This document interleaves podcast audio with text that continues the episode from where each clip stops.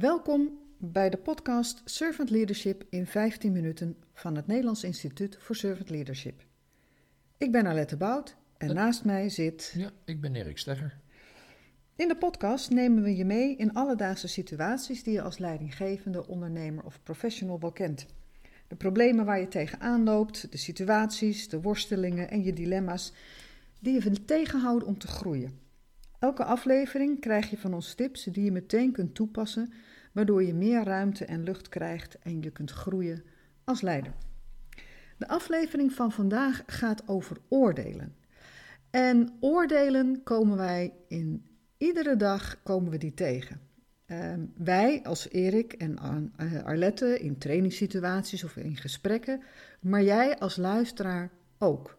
En dat is eigenlijk heel zichtbaar als je naar de televisie kijkt, uh, in praatprogramma's, dat mensen vooral iets vinden. En waar je oordelen aan kunt herkennen, is uh, onder andere aan taalgebruik van mensen.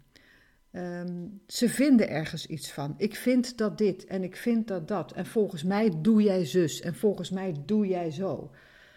En dat zorgt ervoor dat um, de verbinding die tussen mensen zou mogen zijn, verbroken wordt, in ieder geval onder druk komt te staan.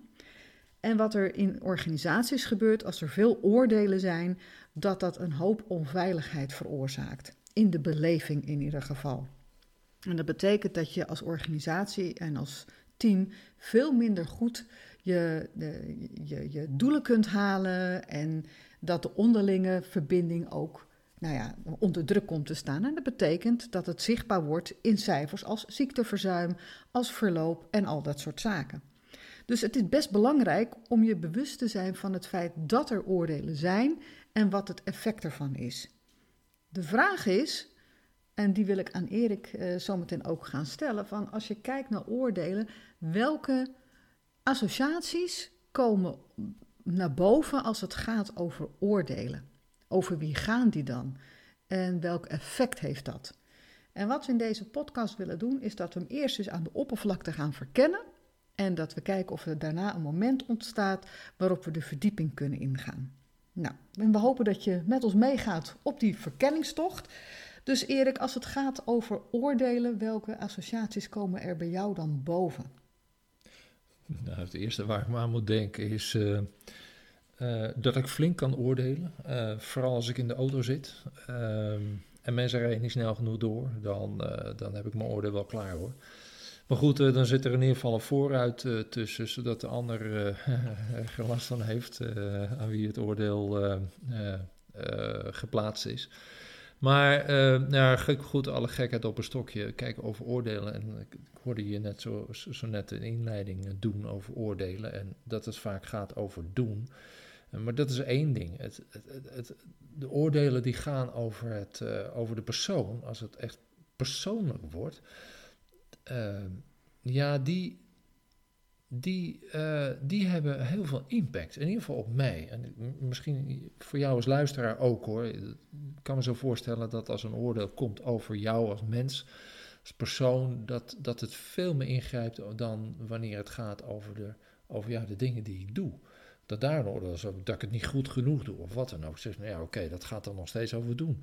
Maar als een oordeel gaat over dat ik niet genoeg, goed genoeg ben, dan wordt het een heel ander verhaal.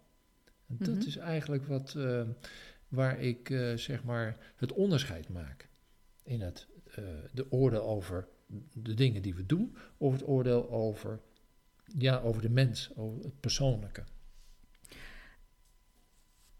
Als je kijkt naar oordelen die je hebt, um, wat wij tegenkomen in, in, um, in, onze, in ons werk, dan hoor ik vaak mensen oordelen over anderen. Uh, dat ze iets niet goed genoeg doen, of dat ze niet snel genoeg zijn, of dat ze uh, dom doen of zijn, of te sloom of wat dan ook. Het is eigenlijk nooit positief, hè? Hmm, precies.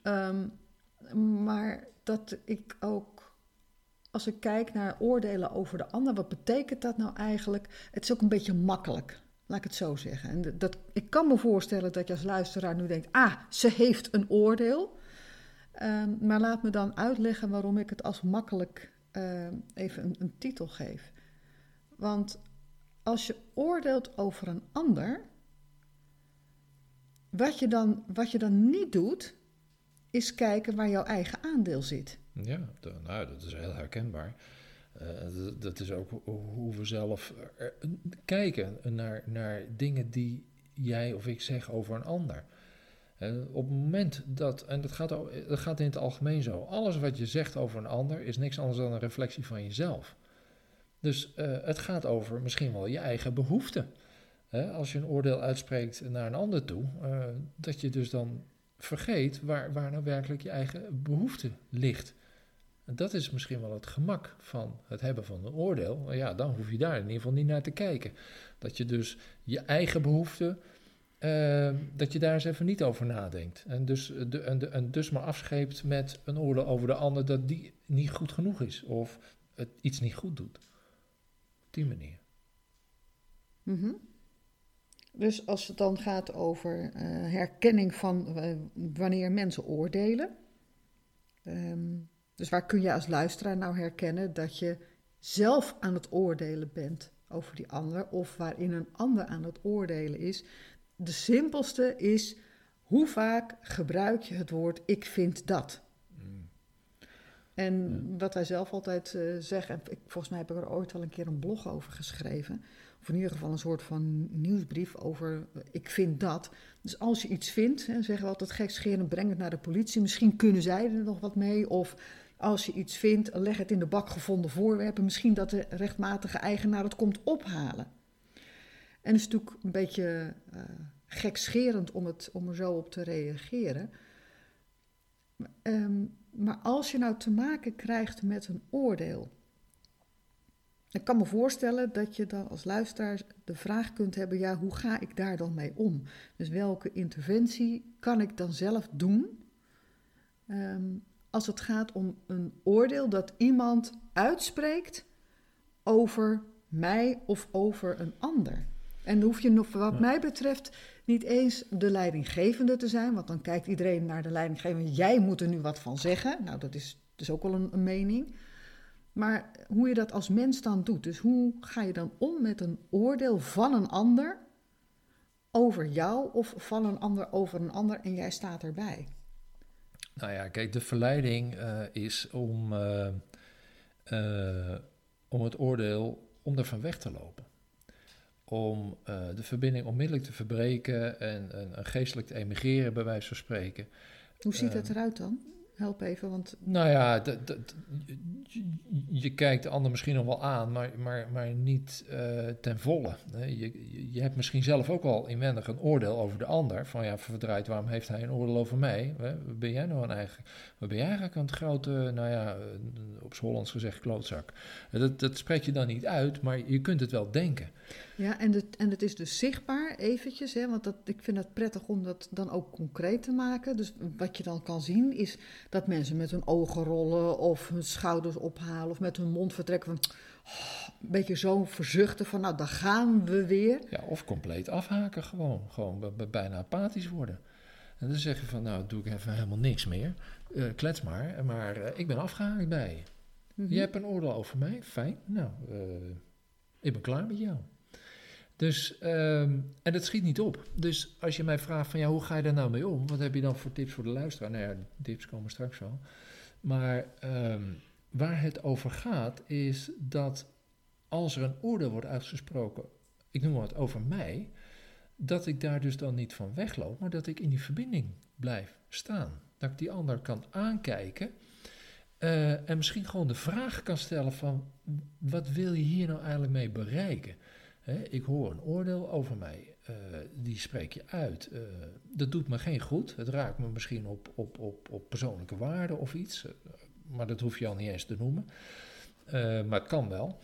Maar de vraag is gewoon: wat had je ermee willen bereiken met dit oordeel over mij? En dat je, dat, dat je dus naar een ander niveau trekt. Maar dat je dus niet uit verbinding gaat, maar juist de verdieping opzoekt in die verbinding die er is en die geschaad wordt door de ander. Dat je gaat kijken van ja, maar welke behoefte ligt er nou werkelijk onder van die ander?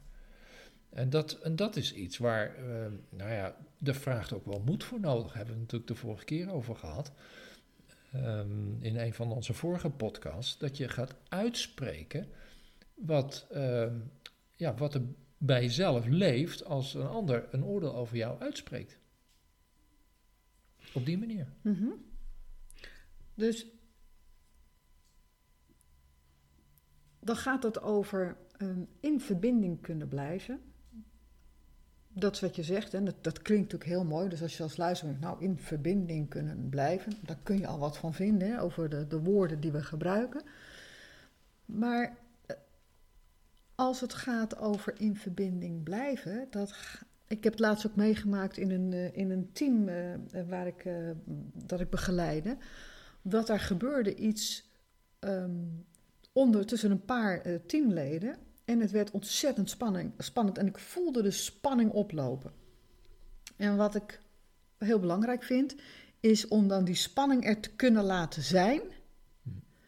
En inderdaad aanwezig te blijven in het moment en te onderzoeken wat gebeurt hier nu. Wat, wat speelt zich af tussen de verschillende teamleden, waardoor die situatie is ontstaan. En wat wij met oordelen ook wel onderzoeken, jij en ik, als het gaat over interventies, is van waarom zou je een oordeel je zo ontzettend laten raken? En misschien is dat iets wat we in een volgende podcast een stuk verdieping kunnen zoeken. Um, want het belangrijkste wat je van, van, van deze aflevering, wat mij betreft, mee mag nemen, is dat je ten eerste herkent dat er oordelen zijn dat je dat kunt beluisteren in het woordgebruik. Hè? Ik vind dat, of ik denk dat jij dit doet, of jij doet nu zo. Een soort verwijt kun je horen. En een verwijt, daar ligt al een oordeel in opgesloten. En dat je het besef hebt dat als er een oordeel is over een ander, dat je misschien wel de opdracht hebt, opdracht tussen haakjes, om te kijken, wat zegt wat ik nu zeg over die ander, nu over mijn eigen stuk, mijn eigen thema, waar ik zelf nog moeite mee heb. Hmm. En waar ik nog niet zo makkelijk vind om dat aan te gaan. Hmm. En dat je dus op aan blijft staan. Nou ja, het is, kijk, met oordelen, uh, het, het, het gaat nu nog steeds over oordelen naar een ander toe. Uh, maar misschien trekt het, het oordeel van de ander juist ook het oordeel dat je over jezelf hebt. En, en hoe mooi zou het zijn? En die doet pijn, hè? En die doet pijn. Dus hoe mooi zou het zijn dat we een podcast gaan, nog gaan opnemen. Ja. Die gaat over de oordelen die je hebt over jezelf. En wat voor een effect dat dan heeft op de relatie die je met andere mensen hebt. Ja. Dus ik denk dat we hem voor nu uh, gaan afronden met de, met de tip van luister naar het woordgebruik van jezelf en van de ander. Hoe je denkt over een ander, wat je zegt over een ander. Of daar een verwijt of een mening of een oordeel over uh, in ligt besloten. En dat je vervolgens in de reflectie naar jezelf gaat kijken: wat zegt dit nu over mijn eigen thema? En waarom vind ik het nodig om over die ander te oordelen? En twee, denk ik, uh, als een oordeel wordt uitgesproken, tip 2, blijf in verbinding met die ander en vraag waar die ander behoefte aan heeft. Of wat hij wilde bereiken met, met het oordeel wat, wat werd uitgesproken. Misschien dat hij het helemaal niet zo had bedoeld, maar is het puur het woordgebruik wat, wat, wat de trigger is. Ja, dus het gaat ook over bewustzijn. Als het dan gaat over een thema van dienend leiderschap, gaat het over bewustzijn en het thema heel maken. En drie, Jalet? En drie, de derde tip bedoel je? Ja. De derde tip is, uh, maak ruimte om te onderzoeken in welk, pers welke persoonlijke waarde het oordeel jou raakt. Hm.